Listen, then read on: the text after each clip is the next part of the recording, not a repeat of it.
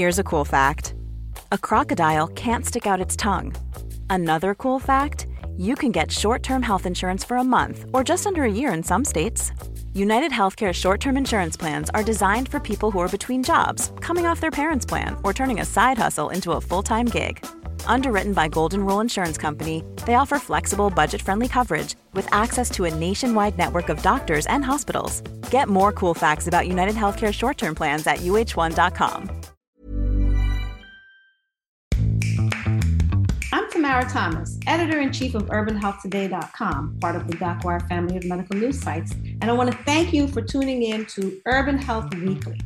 Our goal each week is to keep you informed of the latest in health and medical news right from today's headlines. It's time to empower yourself with open conversations about your medical care with news that matters to you. So, are you ready? Let's get started. Welcome to Urban Health Weekly, where we talk about medical news and health topics that matter to you. I'm Tamara Thomas, and I'm here with Jackie and Lou. How are you guys? Hey, you guys, how's it doing? I'm good over here. I'm good also. I'm uh, going through a little bit of withdrawal over here on my side. Uh, withdrawal? What are you withdrawing from? Really? Diet soda. Do tell. My my diet caffeine. Oh my goodness. Caffeine hit. Uh, not intentional, just ran out of them.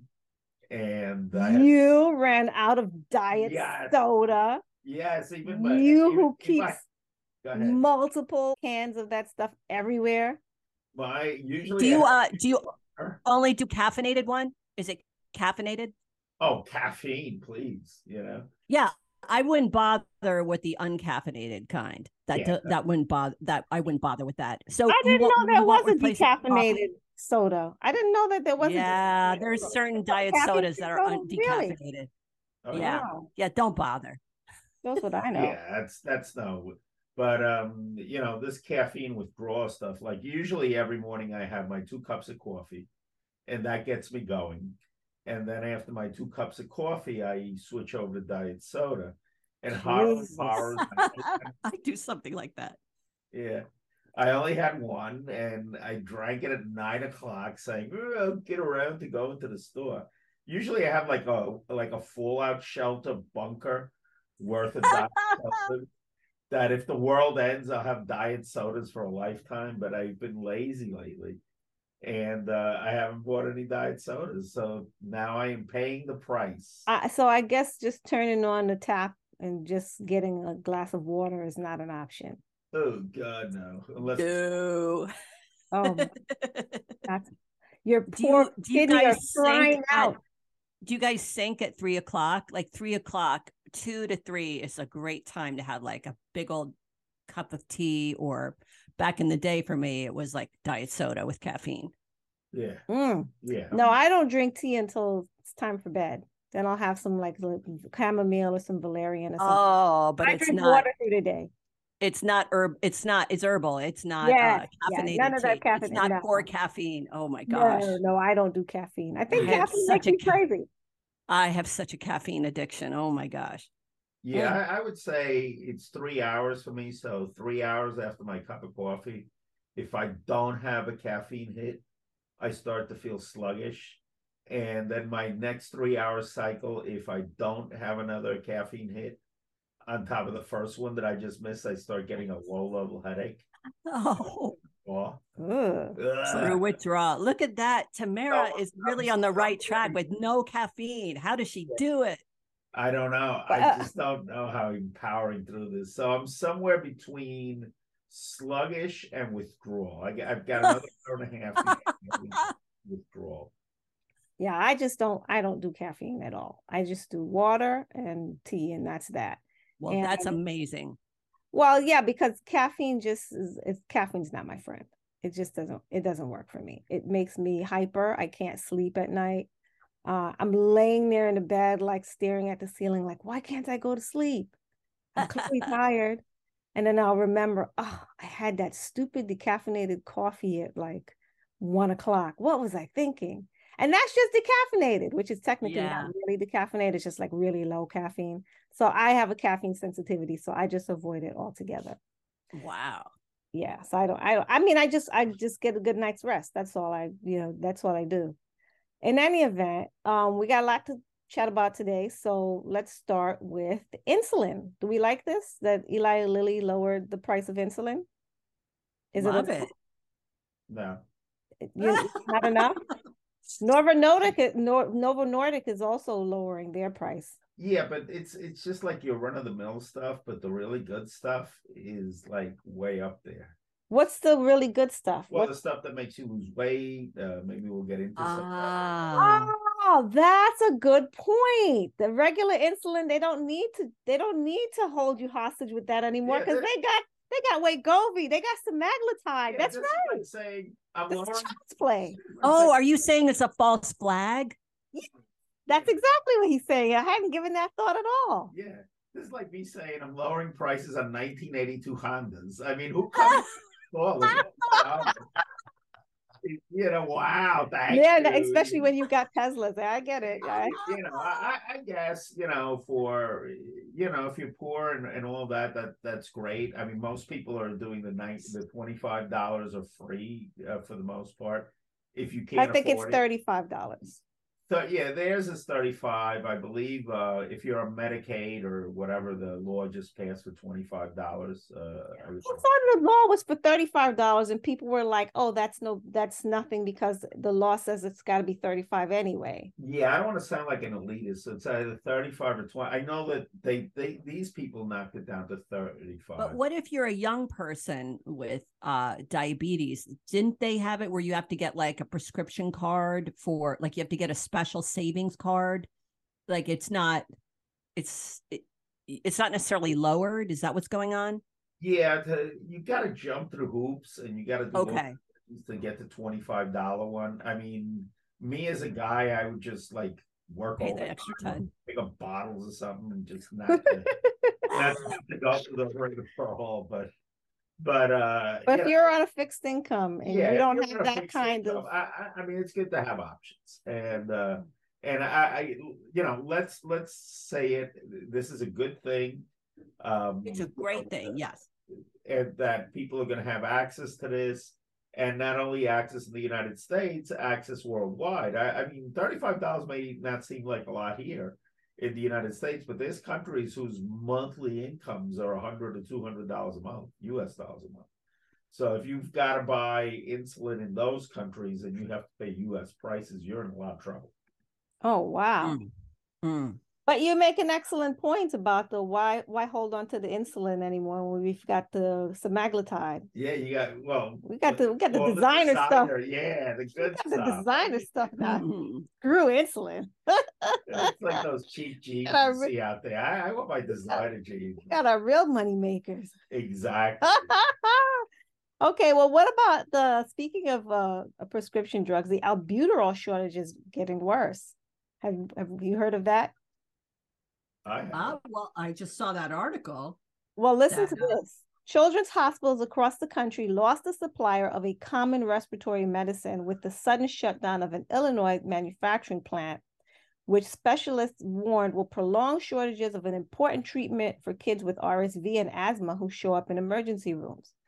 Akorn, a company that has struggled under bankruptcy for two years and had been the subject of FDA enforcement actions, shut down its U.S. operations on Thursday, including manufacturing facilities in Illinois, New Jersey, and New York.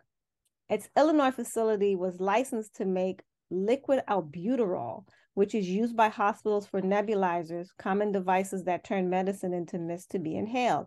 The shutdown of that plant leaves one remaining domestic supplier of liquid albuterol, supply chain analysts and executives said, although another pharmacy supplier is racing to build a second supply. The FDA has had the medicine on its shortage list since last fall. Hospitals have been able to manage the issue thus far, and patients have not been affected directly as they were when the coronavirus caused the shortage of asthma inhalers in 2020. Yet, health system leaders say it is another example of the fragile domestic supply of vital generic drugs a problem that was exacerbated by the pandemic and continues in multiple types of medicines. Profit margins are so low on some generic drugs that they have few manufacturers, so a single failure can have a big impact on the health system, experts say. Whoa, whoa, that's that's bad. We, we're going to keep an eye on that situation. Uh, I mean, it could be dangerous for kids. Uh, I mean, that's Could be dangerous. not only that. I think older adults, uh, it could it could hurt them too. Um, it's not only kids. I think that take it. Um, Well, right. If the, mo- uh, you know, a lot of asthmatics rely on albuterol, not just, but you know, if you just imagine if you if you are low income and you don't have a steady supply, a doctor supplying you with albuterol, and you go to the emergency room because you're having a severe asthma attack, and the emergency room doesn't have it, or they have to ration it. right. That's horrible. Right, Children you- could die. And you would think that the, there's certain staples. That, I'm curious what the FDA, um, what their crackdown on this facility was on this Akorn. But you were saying, Well, I was saying that certain staples, uh, just uh, you take for granted that you're always going to find them in the supermarket. You know, it's almost like milk and juice. Like, you, you know, you don't say, "Do you have milk there today?" You just go there on the assumption that it's there, um, and it's just, it's just amazing that that it would be gone. well, you know, some supermarkets are pulling eggs because the eggs have just gotten so expensive that they can't even pass it on to consumers, so they're just not carrying eggs. Right. So that is becoming Well, a that's on the- reality. that's on the uh, inflation side, and, and yeah, I get it. That I mean, have Mm. you ever thought you would see a day when you go to a supermarket and they don't have eggs because eggs are too expensive? I don't No. You know, you know, we just had uh, the last article was that insulin is now thirty five dollars. I Right. don't know how much it costs to manufacture insulin. I'm sure it's less than thirty-five dollars. Um, I'm sure it is too, but I'm also wondering whether sometimes price controls don't take into uh, consideration how much things cost. And I'm not talking about how much the ingredients cost. I'm talking about how much things cost to manufacture, okay. which total cost and ingredient cost are two completely different things. So, for example, I could say, oh, this omelet that I'm eating at the restaurant, you know, it's two eggs, uh, three, three whatevers, or I'll use one best, uh, smoothies or or veggie juice. The other day we were pricing out. Uh, I remember um, we were pricing out veggie juices and saying, okay, they use seven carrots, two apples, one beet, one piece of this. So their ingredients, all organic, cost seven dollars, but they're selling to me for ten dollars. So blah blah blah. Okay, that's cool. But how much does the employee make? How much is it for the plastic cup? How much is it for that uh, that place? How much is their insurance? How much is their electricity? Oh, and their transport. Well, yeah, I and in that in accounting, it's a term of uh, you know your your your fully loaded cost to make one unit, and your fully loaded cost, and it, there's also things called cost transfer, blah blah blah. But your fully loaded cost to make a unit may be a lot of money because you got to keep a plant going, and the plant has HR people, you got to pay them, and you got safety officers, and and all those things. So when you look at the cost to do something, you can't only look at the ingredients. Because if you look at the ingredients and say, yeah, they're making a they're making a bundle. But when you start looking at thin margins, then there's that. So another thing the government has to do is if they are going to put cost controls on things, they have to really take a strong look at what is the cost of manufacturing this thing. Well, people are just going to say, see ya, and not do it because the government itself manufactures nothing. Everything is done by private industry. How much is subsidized by the government? Hardly anything. In, in, Ah, just the R and D is subsidized indirectly, Well, the R and D was many, many years ago. I don't think drugs like right? On drugs- insulin, right? yeah, and insulin, albuterol, albuterol, right. these are old drugs. So uh, you know, I don't Well, do they get some kind of benefit or goodwill from doing the favor of manufacturing, you know, low profit margin drugs that are essential? Well, what what does I'll I'll touch on it right now. Um, what does happen is the government does have some incentives for uh, orphan drugs, for things of that nature. Uh, in terms of helping, and by orphan drugs, these are drugs that only serve, let's say, twenty five thousand people for conditions that are very, very, very rare. Ah, So there are some subsidies or grants available uh, for that. Uh, but for the most part, no, drug development is not subsidized by the government at all. Hmm. Well, that's not. Well, for these We've had this particular discussion before. Yeah, but it, it's Well, no, for these particular drugs, because they've been around so darn long and there's no like really new formulas of them coming out, I'll buy that. But in general, the government does have some hand in R&D. The money does ultimately come from the government. no. Oh, for heaven's sake. Oh, we've had this We really discussion need to- before. I remember We that. really need to- Yeah. The government, the government, the money does not come from the government. I said ultimately comes from the government. It doesn't No. come directly. Okay. It Let's does ta- not. I'm not prepared for this Oh, now argument. we're gonna have a commercial. 'Cause we- I- I'm not having a commercial. I'm just saying that we're gonna move on because you and I are gonna get tangled up in this. And I'm not prepared with my notes in front of me to like read you the riot act. No, the So NIH. we're gonna move on. We're gonna move, we're going to move on because that's not true. We just talked about this like some weeks ago, how Yeah. um what was that drug? Uh, I forgot what drug it was.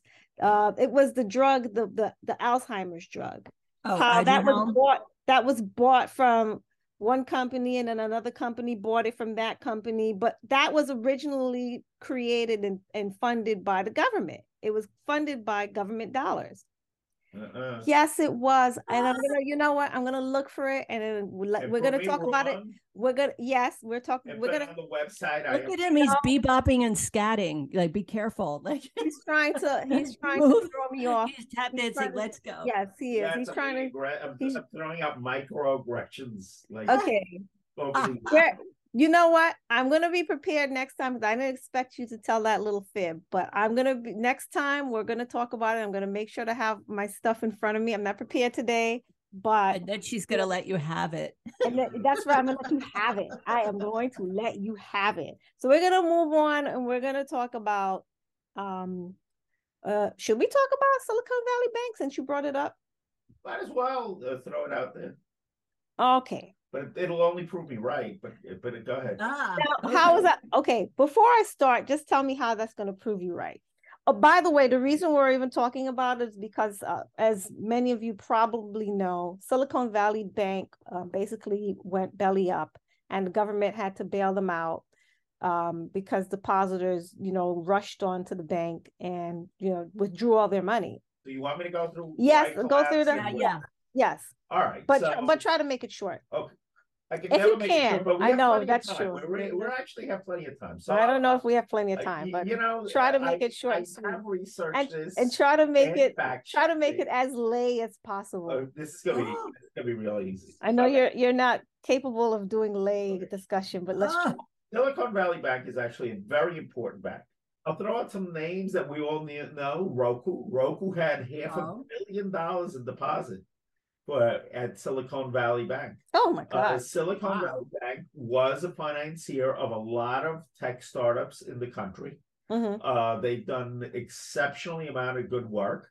They also have funded a lot of biotechnology firms. That's it, biotech. And these firms, the, the way these firms work is they'll get a big grant, let's say.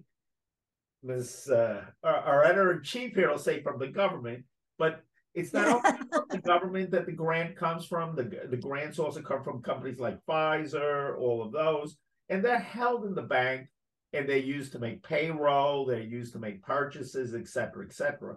So the way these biotech companies get, they'll raise a hundred million dollars from various sources, and then they apply themselves to create a drug using this money. Uh, many tech companies work the same way. They are single-minded. They have a product that they're trying to bring to market. There's no money coming in, but while they're doing it, they get to pay people. They get to keep the doors open, et cetera, et cetera. Silicon Valley Bank was where all this money was kept. Um, it, it was doing a great thing. It was helping these companies. In 2015, Silicon Valley Bank, because there's been a lot of political, this party did it and that party did it. Uh, Silicon Valley Bank went to Barack Obama and I believe rightfully so said, hey, look, we're doing this great public service. We're funding technological growth. these all these regulations that we did in 2008 because of the bank they shouldn't really apply to a small regional bank we can do better without so much regulation they got a dispensation then in 2018 many other small regional banks went and said hey we're going to do this too. we got to do this too if they're getting it we should do it why are they special blah blah blah and then another group of things, uh, this time under the Trump administration, they got relief. They also got another level of relief there. So all of these banks, small banks, were not being regulated the way the big banks are. So that was red flag or yellow flag number one. You expect them to be responsible. But the biggest drag on, on SVB was that depositors wanted their money back. Well, and so they had to sell assets. The next thing that happened, yeah. At well, a the loss. Next thing that happened is they had to sell assets at a they loss. Fell asleep at the wheel is they had a lot of their deposits. When that money came in, they deposited this money in bonds, which were only paying two percent. And when the interest rates started going up, their bonds that they didn't sell the bonds and buy new bonds that were paying more. So they weren't flipping their bonds over and over again. Um, it's kind of complicated, but bonds get flipped all the time and, and, they get sold and they get bought and you get money for them. K I S S. Keep it simple. I'm sir. keeping it simple. Anyway, they didn't do this. They didn't do this. Whether they, you know, whether they were fooling around, they also started investing in long shots. And that's where the environmental stuff comes. Some of these companies that they were investing in or or holding the money or holding the loans for were companies that were going to pay out let's say products that are not going to be able to come to market for 10 15 years. And all of a sudden they started getting cash crunched. Now when they went crash crunch when they got cash crunch what happened? Social media because social media picks these things up and everybody knew about it in fact, they didn't even have a chance. If they would have had another 24 hours, the crisis would have been averted. They wow. started their bonds to cash. Anybody who wanted cash, they had plenty of cash. But what happened is because of social media, people showed up at the bank. And because day. of the interest rates going up. well, the interest rates went up. Uh, it was a perfect storm. Yeah, perfect storm for them. And then once that happened, they would have had the money, except that you had this massive run on the bank because of social media. Now, what's the, the problem then was all of this biotech money, all this drug discovery money was locked up in this bank. And what's going to happen now? Fortunately, the, the government did step in. All right, I'm going to give the government a couple of props. They did step in. The FDIC has plenty of money. And they were able to prop up this bank and make sure that this did not happen. A sister bank, uh, First Republic, started having problems, and that was propped up by the banking industry itself, where J.P. Morgan, Bank of America, and all others each pledged five billion dollars and deposited the money so that the bank was solvent for a few days and could do what it needed to do, meaning turn its its its non-cash assets into cash or other more liquid type things. So that that was the story there. And we're seeing repercussions of that because once confidence goes, things go bad. So now what's going to happen with all of these um these startups that relied on what's going to happen when their loans come due? What's going to happen with with new businesses? What's going to happen now that there's no SVB? It, it, I can answer that two ways. I can I could say the textbook answer is absolutely nothing. Everything is guaranteed. Everybody's got money. Everything is good because the government said so. Because the government's been giving no, the money. The doesn't even have to say so. There's plenty of money there to make sure because the regulations are still in place. The true answer, the truer answer is what happens when your significant other is mad at you? All sorts of bad things happen. You can say sorry, you can say this, you can say that, but you know, grief is gonna happen. And and that's what we're going through now. We're going through a lot of grief and it's not having to do with reality, it's having to do with perception, it's having to do with lack of confidence. And if people don't trust something, guess what? They ain't putting their money there. So, but the question, getting back to our intent and purpose, is yeah. what's going to happen? I've got a new product that I want to bring to the market. Um, I've got a new biotech. Where am I going to get the money now? Well, if the confidence is not there to deposit this money in the banks, then the confidence may not be there for you to get that loan. So in other words, they're not going to be giving that kind of money. There's anymore. not going to be giving and that so that's what. So if you you know. had a company that was going on, your money's safe, everything is good. However, it's lack of confidence. It's that future lack of confidence. And, and I was using the metaphor of a relationship, but you can use the metaphor of an employee. You can use the metaphor of your gardener messing up something, or or you go to a store and they do something. Once you or a mechanic that does a repair but does a, a shoddy job. Once you lose that confidence with somebody, do you come back to them? Are you, is that place going to be able to do business the way it was? And right now, the answer is not not yet. Hmm. Maybe not ever. Maybe not. Where ever. are those? Where are those startups going to go? Nowhere. Well, Nowhere. Well, there there isn't anyone else that's doing it uh, unless someone comes in and takes their place. But I mean, I don't know. They're just going to languish like yesteryear. Well, you so know, the way this affects the consumer, Tamara, is that is this what you're saying? I'm just gonna uh hedge a guess. Are you saying it's not there's not going to be newer startups for medical devices, biotech? You're concerned that this is going to affect consumers pretty soon. Is that is that what you're saying? I'm not concerned that it's going to affect consumers. You mean it's consumers of biotech? Is that what you yeah. mean? Or no, I mean eventually patients. yes, Yes. Okay. I think three to five years down the road, It we're gonna is- have a- Okay. Right. It is Okay. going to stall um, advancements in medicine.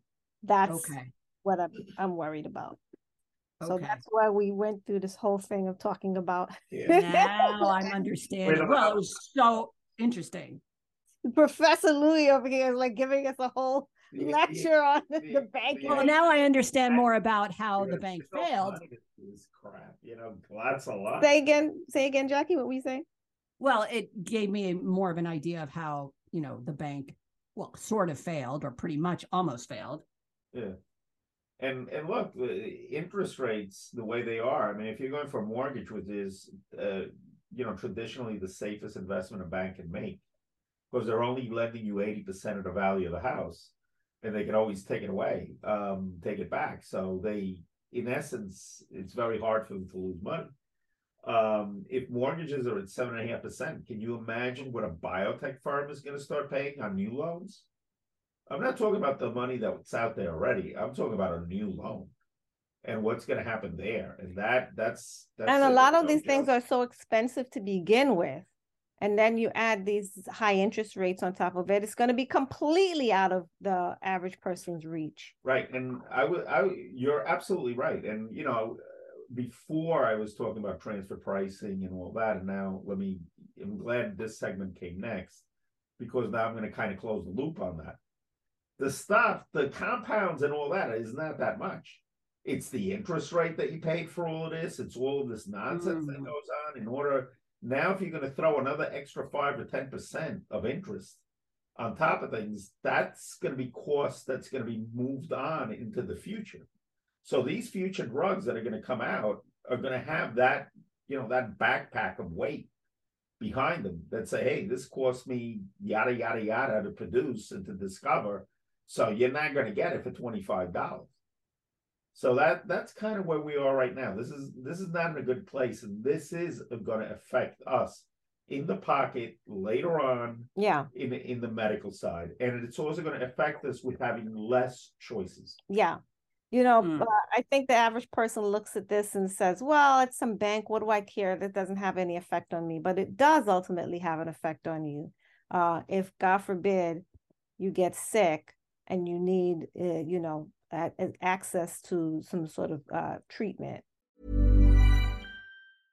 Cool fact a crocodile can't stick out its tongue. Also, you can get health insurance for a month or just under a year in some states. United Healthcare short term insurance plans, underwritten by Golden Rule Insurance Company, offer flexible, budget friendly coverage for you. Learn more at uh1.com. Quality sleep is essential. That's why the Sleep Number Smart Bed is designed for your ever evolving sleep needs. Need a bed that's firmer or softer on either side? Helps you sleep at a comfortable temperature? Sleep Number Smart Beds let you individualize your comfort so you sleep better together. JD Power ranks Sleep Number number 1 in customer satisfaction with mattresses purchased in-store. And now, save 50% on the Sleep Number limited edition Smart Bed for a limited time. For JD Power 2023 award information, visit jdpower.com/awards. Only at a Sleep Number store or sleepnumber.com.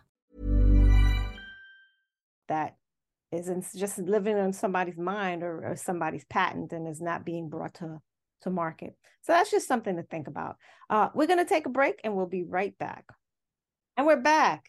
And uh, Professor Lewis was giving us a further airful uh, in the banking because once you get him started with this stuff, there is just no stopping him. So let's move on to this week's Unfortunately, topic. during the commercial break, I just wouldn't stop talking, so to be lost. So I had to, so I had to come back just to get him to stop. but thank you, thank you, Lou. We, we appreciate the the treatise there. All right, so today we're going to talk about well, not all things obesity, but some things obesity. All right, so let's jump in. The okay, we're familiar with the the Ozempic shortage, or it was there was a shortage of Ozempic. They're finally back on the market now. It's back in stock, right? Wow.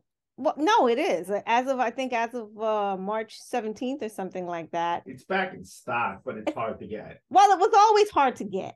It was always hard to get. I mean, it, it really, unless you're like rich or a celebrity, it's Well, yeah, hard to get. $1,500 a month. Well, And that's with insurance. So Is that for the diabetics or that's for non-diabetics? It's supposed to be for diabetics and obese, Right. primarily for diabetics. What But, All right, because I know people who have diabetes. but if you're a Okay. Hollywood celebrity, yeah, you get need it. to lose weight for a role, you're getting it. You know what I mean? Right. Like you you're if you're just like some main street schmuck and you have a you know, diabetes, then you can't get it. Tough break. You know, Chelsea Handler needs to get some because she's got a show coming up. You know what I mean? Like it's you just you just gotta step back. So many people in means get prescribed this drug, and and that's what created the shortage. Um, if you're diabetic with regular insurance, you're out in the cold. I mean, that it's just what it is, you know. But Chelsea Handler and other celebrities, they they talk openly about using the semaglutide to lose weight. So apparently, it's like a big Hollywood thing. Oh yeah. Oh, that's where you get Ozempic face, right? That's what everybody's talking about lately. Well, that's that's. I mean, you get Ozempic face from using Ozempic, but I'm I'm saying that people who have, oh yeah, we did talk about that. People who have used Yeah. Ozempic and lost a significant amount of weight, be they celebrity or otherwise, do get that that sagging face. But I'm just saying that the reason that there was a shortage of Ozempic is because there was such a run on the drug. Because if you have money, if you're rich and famous, you're gonna get it a lot more easily. The average person is gonna get insulin, which, as Lou was pointing out earlier, now insulin is cheaper. It's like we don't need to bulk up the price of insulin, and when you can have the im- insulin popper, we've got. we've got Oh, real Pepsi. it's like Peon, have this. we've got our cash cow. Exactly, peons have this cheap insulin. You go ahead. We've got our royal semaglutide. Yeah. you know, with our with our royal following, making us buku dollars. We don't need your insulin dollars anymore. We don't need to fleece you anymore. So so that's what happened there. So it's back in stock, but for a while you you couldn't get it if you were were taking Well, I. I, if I remember, Not that insurance is very keen on spending that kind of money every month anyway. And by the way, did you know that once you stop, you you start to gain back the weight again? Well, it's an appetite suppressant. Yes. It makes you feel like you're full. So Yes. it doesn't really suppress your appetite. It just makes you feel like you're full, and you don't realize you don't feel the need to eat. However, once it goes away, you're gonna have that old need to eat. So unless you've consciously gotten rid of The reasons that you were overeating to begin eating, with. like like for me personally, I can maintain weight for two, three, four, five years unless something adverse happens where I I just can't like I- Ah, And two, then it only five years is months. pretty good. But yeah, something always comes up. Talk about our Um, outtakes. Uh, our outtakes. Maybe we should have our outtakes like they do it on on Iron Man or something like that. But uh, we were talking about our outtakes. Uh, we were talking about uh, this drug uh, two three weeks ago, and I think during one of the commercials, I said, I think I'm gonna take this thing. This, this and I think one of you two told me, "Do you even know the side effects?" And I go, I think that was me. Yeah, I'm pretty sure that was Tamara. Oh, no, so I read the side effects, and they worried me for about a week, and then I said, "You know what? I don't care about the side effects. I'm gonna take it anyway." Then I found out about the price, and a big side effect, and I said, "Nah, I don't think I'm gonna do that." You know. it's- So that was the deciding that was my side effect that it cost that at the time it cost fifteen hundred dollars a month. I don't, I don't know where the price is. wow. I wonder how much of it insurance covers. I I wonder what the believe that's copay. after insurance. You kidding me? That's the price after insurance? That's what the blogs were saying, and that's why because I started researching the side effects, and then there was a, this whole thing on the financial side effects, and I said, "Let me read this thing." And all of a sudden, I had to pay all this Being a money. finance type of guy. Look, I just said maybe being fat ain't so bad. I mean, I mean, if I gotta Wow. pay that kind of Feels money. cost effective. What? The, It the, the, felt fa- does- cost effective. does, does be feeling fat is, is that cost effective? No, no, no. You know, I. I Well, I, you're saying that fifteen hundred dollars is not a justifiable amount for for what you want. That that's that's that's the stopping point for you. Well, for me, Not mean, the if I was a terrible- Hollywood Not the terrible side like- effects. Eh, that's like tip money, you know, or whatever. I got. Yeah, that's true. If you're a multimillionaire, then it's really You know, you're rolling it, it- what- what's another fifteen hundred dollars? Isn't that SAG insurance really good insurance? So it probably pays a lot more. I, I doubt they're spending the actual fifteen hundred. out of their pocket. I, I haven't really researched it that much. I, I will research. I, I promise. I promise our listeners that I'm going to read. We'll research it. And we'll I'm to curious what blogs you were reading for this information. I'd like to stalk those blogs and see what. It, it really went too. downhill really quickly. It went really unscientific really quickly. This was not I'm still curious what people had to say about it. Twitter and Facebook and Instagram. I mean, I mean, if that's what you I mean, were there any success stories? Were there people Yeah, like, well, almost everybody's saying I lost a lot of weight. over how long? What was the average? Oh, I, I think after three to four weeks. In fact, I was reading a blog. Uh, a, a doctor, she she was an endocrinologist, and she kept a blog, a daily like diary of what was happening. She said she was going to try it, and she said that before she recommended it to any patients. And I'm sorry, I don't. I lost a link. Um, but before she recommended it to any patient, she would do it, and she did a, a week by week. I, I lost this amount. I lost this amount. And it was on her blog where she said, "I just got my first bill for eighteen hundred. I am not going to keep Eighteen hundred. Wow. Yeah, Wow. for long, but I think I once I lose this weight, I just want to lose another five pounds, and then I'm going to be strong." And then the blog ended because we got to real time. Wow. Well, you know, I was reading an interesting um article. It was this was a nurse, and she went on Ozempic and she lost the weight, but as soon as she stopped taking the Ozempic, the weight started creeping right back up. But what she did was, that. Yeah. yeah, but what she did was she realized that she had to maintain the habits, so she changed the way she ate. Right. She incorporated much more plants into her diet. She went for regular walks. She just completely changed her lifestyle. She didn't s- rest on her laurels and continue the lifestyle she was living uh, that caused her to turn to the Ozempic to begin with. Which begs the question shouldn't she have done that to begin with? I mean, I'm glad that Ozempic, uh, and Maybe she said she did have her. nausea. And she said she did have a lot, a lot of nausea while she was taking the Ozempic, but she said Mm. she didn't say what she did, but she said she had ways to counter it. That's all she said. Um, I'm thinking she probably did ginger or something like that, but because she's a nurse, she can't say that in an article. In any event, you know, if you chew pieces of ginger or you drink ginger tea, but mostly if you chew pieces of ginger, ginger is very good for nausea. In any event, she she said that what she had to do was she did put back on some weight, but not enough that she felt that it was a failure because she ch- completely changed her diet. And so um, I'm glad that she had a drug like Ozempic to help jumpstart her, you know, her weight loss journey. But couldn't she have just done that to begin with? I mean, it would have taken longer, but couldn't she have saved herself some money? I don't know. That's my whole thing. My thing is if you if you do the work to begin with, then then you don't have to worry about coming up with with that kind of money.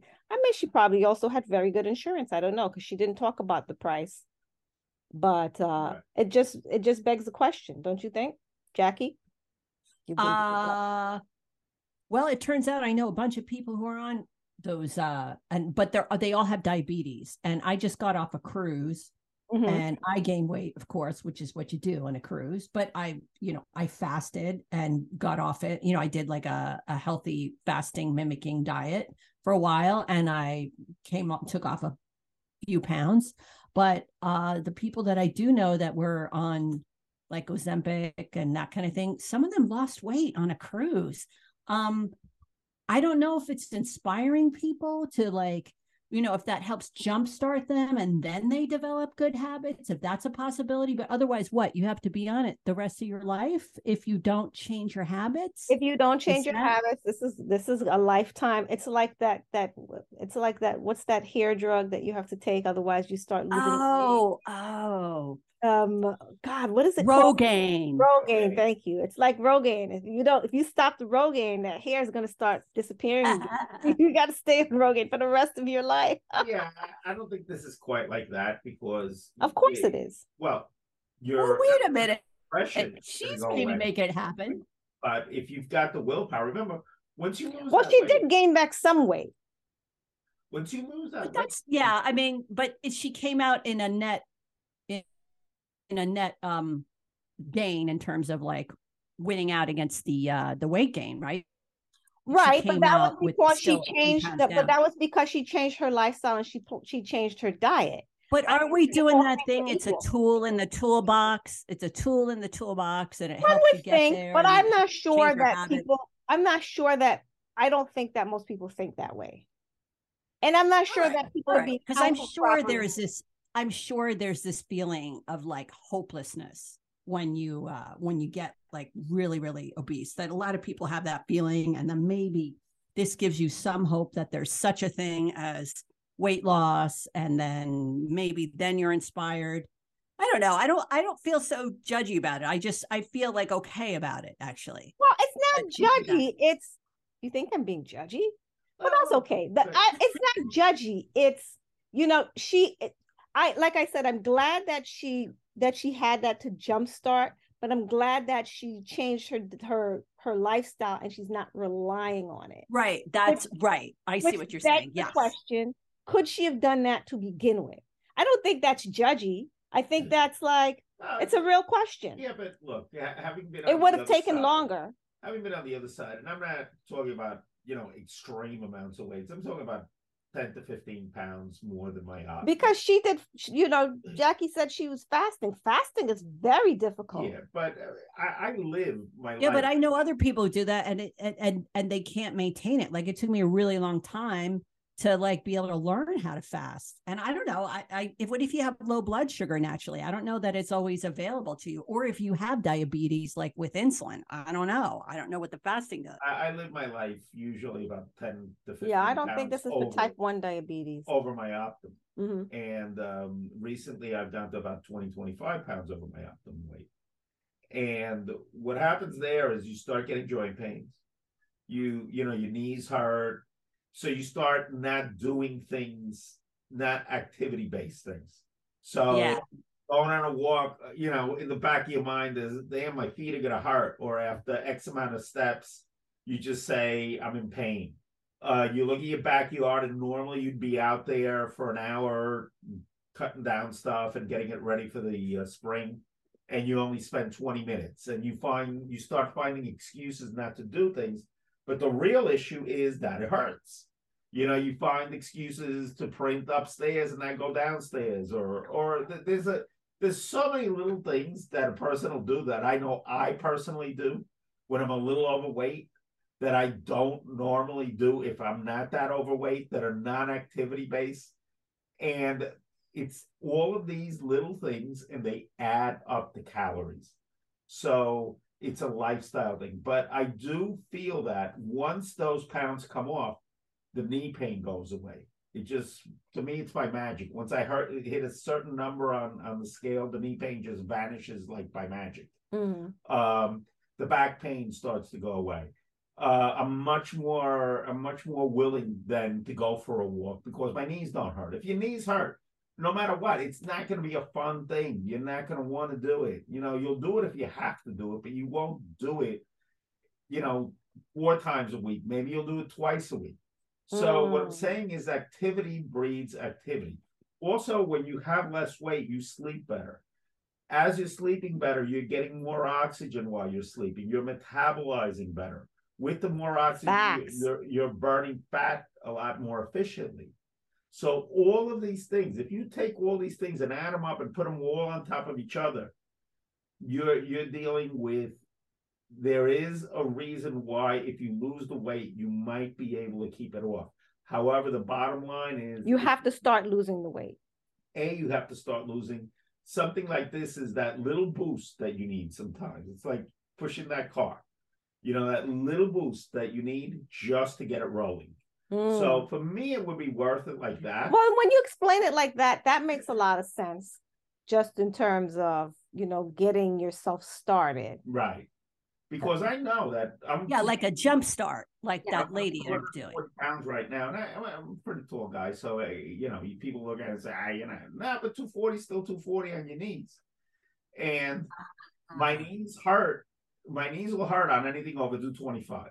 So if I can get rid of these 15 pounds and then donate them to charity or whatever, you know, and get them, I know that a lot of things that I can do, a lot of the yard work I can do, a lot of the stuff that I can do, I will start doing it. I'll I'll fi- I'll find like the joy of doing it all of a sudden. But right now it's a chore because it hurts.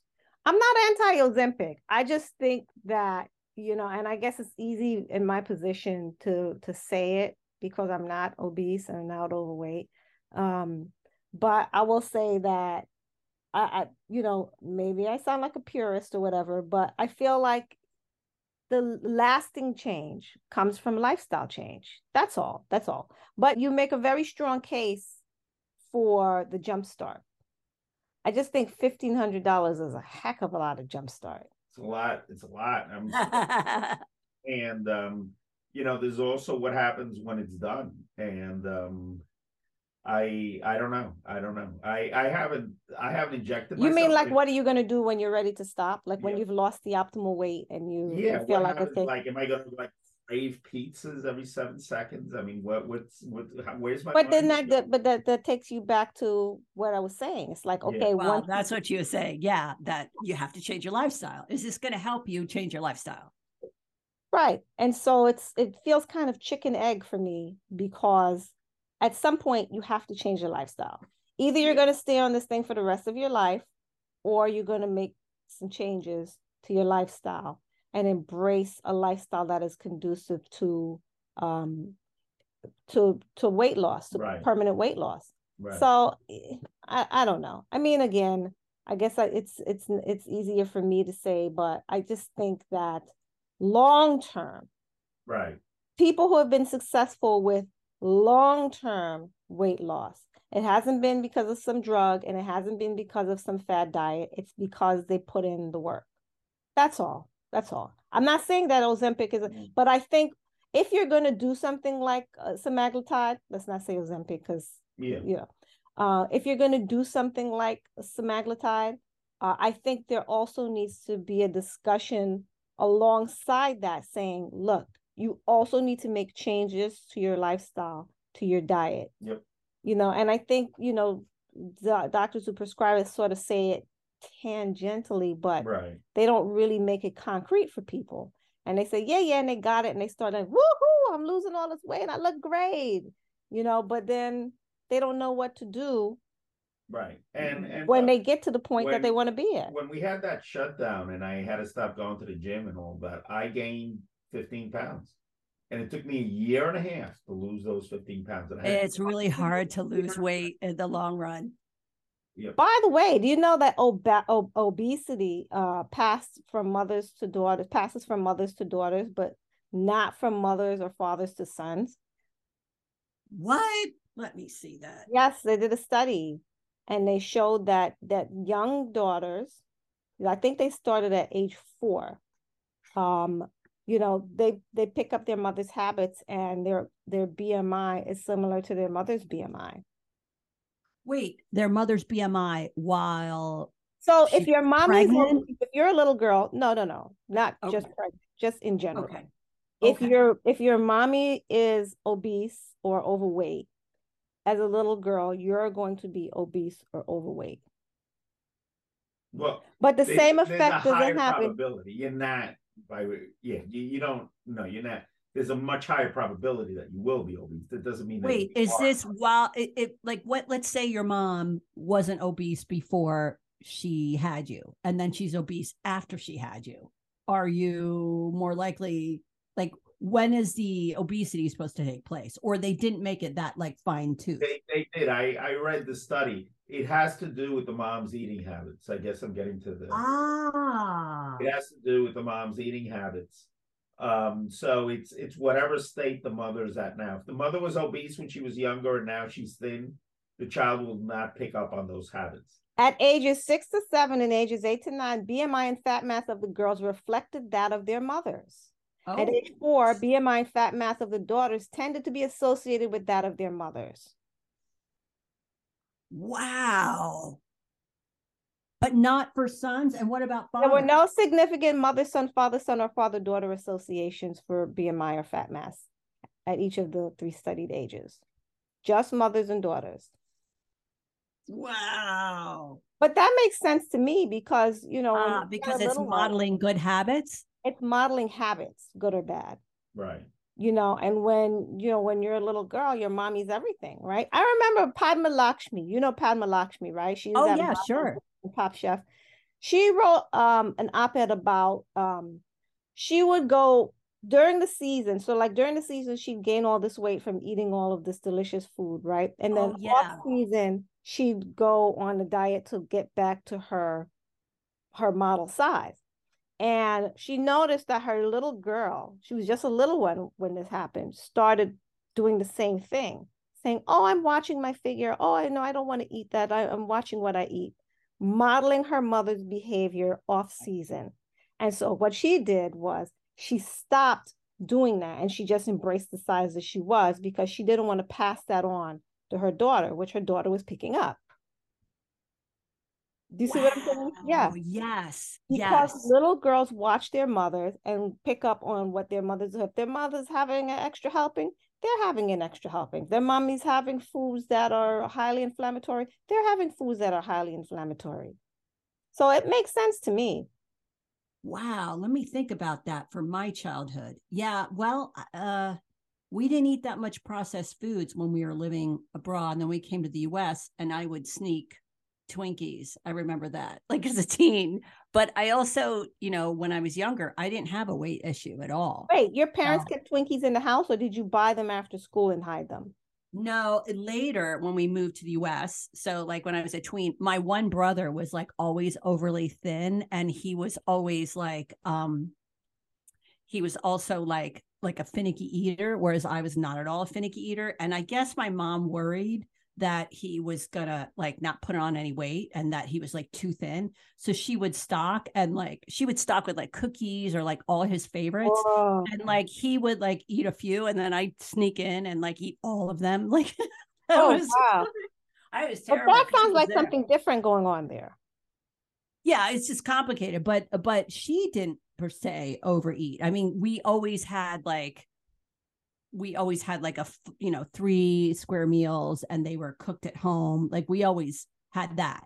You know, but Mhm. once I started getting into the super processed foods with Mhm. their availability, and that maybe that was there, but I think like I avoided a lot of, you know, that early obesity because I wasn't obese or anything as a child. So, I mean, what do you think? What did you see? Did your when I was growing up, um, well, my mom was, um, my mom was, she wasn't naturally an overweight person, but my dad wanted her to be overweight, so he always kind of overfed us all. Yeah, Ah, because it, you know that whole Jamaican aesthetic of like the mom. Okay. You know, the big- okay. and so he always overfed us all, and it just wasn't. it wasn't wasn't healthy for her and it certainly wasn't i couldn't do it i mean my stomach just didn't stretch to to those capacities wow. of food and i would always throw away the extra food and try to hide it in the garbage because i couldn't eat it and uh, oh, you did not clean your plate, or like you? No, I couldn't. I, it was physically not. Oh, I I was a clean. I like over. I could not like get enough, but my other my siblings didn't eat the way I did. Like I really was like a big eater right from the get go. So you would hide the fact that you didn't finish your plate. That's correct because I just couldn't. It was physically not possible for me to do it. So I would hide it, and I would like remove garbage from the top throw the food in and then put the garbage on top of it so that he didn't see that oh I, I didn't want to put it on the top for him to see. We'd get in big trouble. So uh, yeah so it was it was oh. interesting dynamics. And then for a while i went through this phase when i got older of like feeling guilty about not eating everything. And then one day i was like why am i doing this to myself? I'm making myself overweight. This is terrible. I feel terrible and i just was i just let it go i was just like i can't do this to myself anymore I've got to forgive myself. Children in Africa are still going to starve, you know, because at the time it was like people are starving in Africa. Oh yeah, we used to all get that at home, right? Like yeah, and so I was just like, they're just gonna, they're gonna still starve. There's nothing that I could do about that. I just, I can't eat all of this food. Whoa, that's some story. Mm-hmm. So there was no opportunity for emulation or anything like that. I know that my little one is always telling me that she wants to be like me and she wants to look like me and all this other stuff because she's lighter than I am. And she's mm-hmm. like, I want to be brown like you, mommy. Or she's like, Oh, I want I want a body like yours. And it's like, patience, child. You're gonna have a better body than me when you get better, when you get older. Like you'll, you'll, be fine. Just just give yourself time, you know. But patience, but, child. Yeah, from my experience as a mom, not so much as a daughter um, i i see the wisdom in that. Not the wisdom but i see where i see how that can happen. Back to your reason for developing good healthy habits. While they're young because they take them with them lou do you want to weigh I'll in here at all? uh, i'm not going to say anything. Uh, i i could say we're almost out of time but well but we have to talk about one last thing built built environment. Are you familiar with that term? That's basically what your neighborhood is like. So if you live in a neighborhood that doesn't have parks and has a lot of fast food joints around, um, it the, the tendency is that you're going to have a higher BMI than if you live in a neighborhood that has lots of parks and less fast food joints.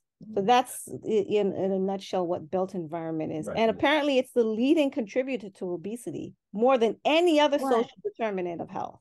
Really? So that's like my mom bringing in the special cookies and stuff like that are in the closet when I'm between and I can't stay away from it.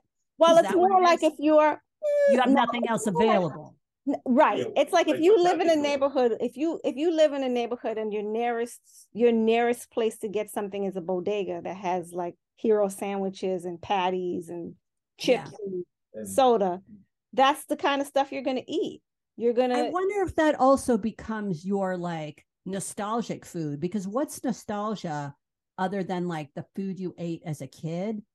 Like i wonder if that's like that stays with you like you always have a taste for it like it has like an emotional component if well you, you do but a lot on. of people but you do to some extent but I, I, think a lot more people are influenced by what's around them so okay. if you're surrounded by pizza hut mcdonald's burger king it's just normal Bell, that's the stuff that you're going to eat because that's the stuff that is that you have access to that's available that's on your way home or on your way to work yeah versus uh, if you live in an area that has um, you know uh, family owned type restaurants mm-hmm. that have a different kind of food or if you live in a neighborhood that's just pure buildings and no parks you're not going to get exercise the way someone who lives in a neighborhood that has multiple parks uh, are going to have back to that idea of like having some green zones within yeah otherwise it's not it's not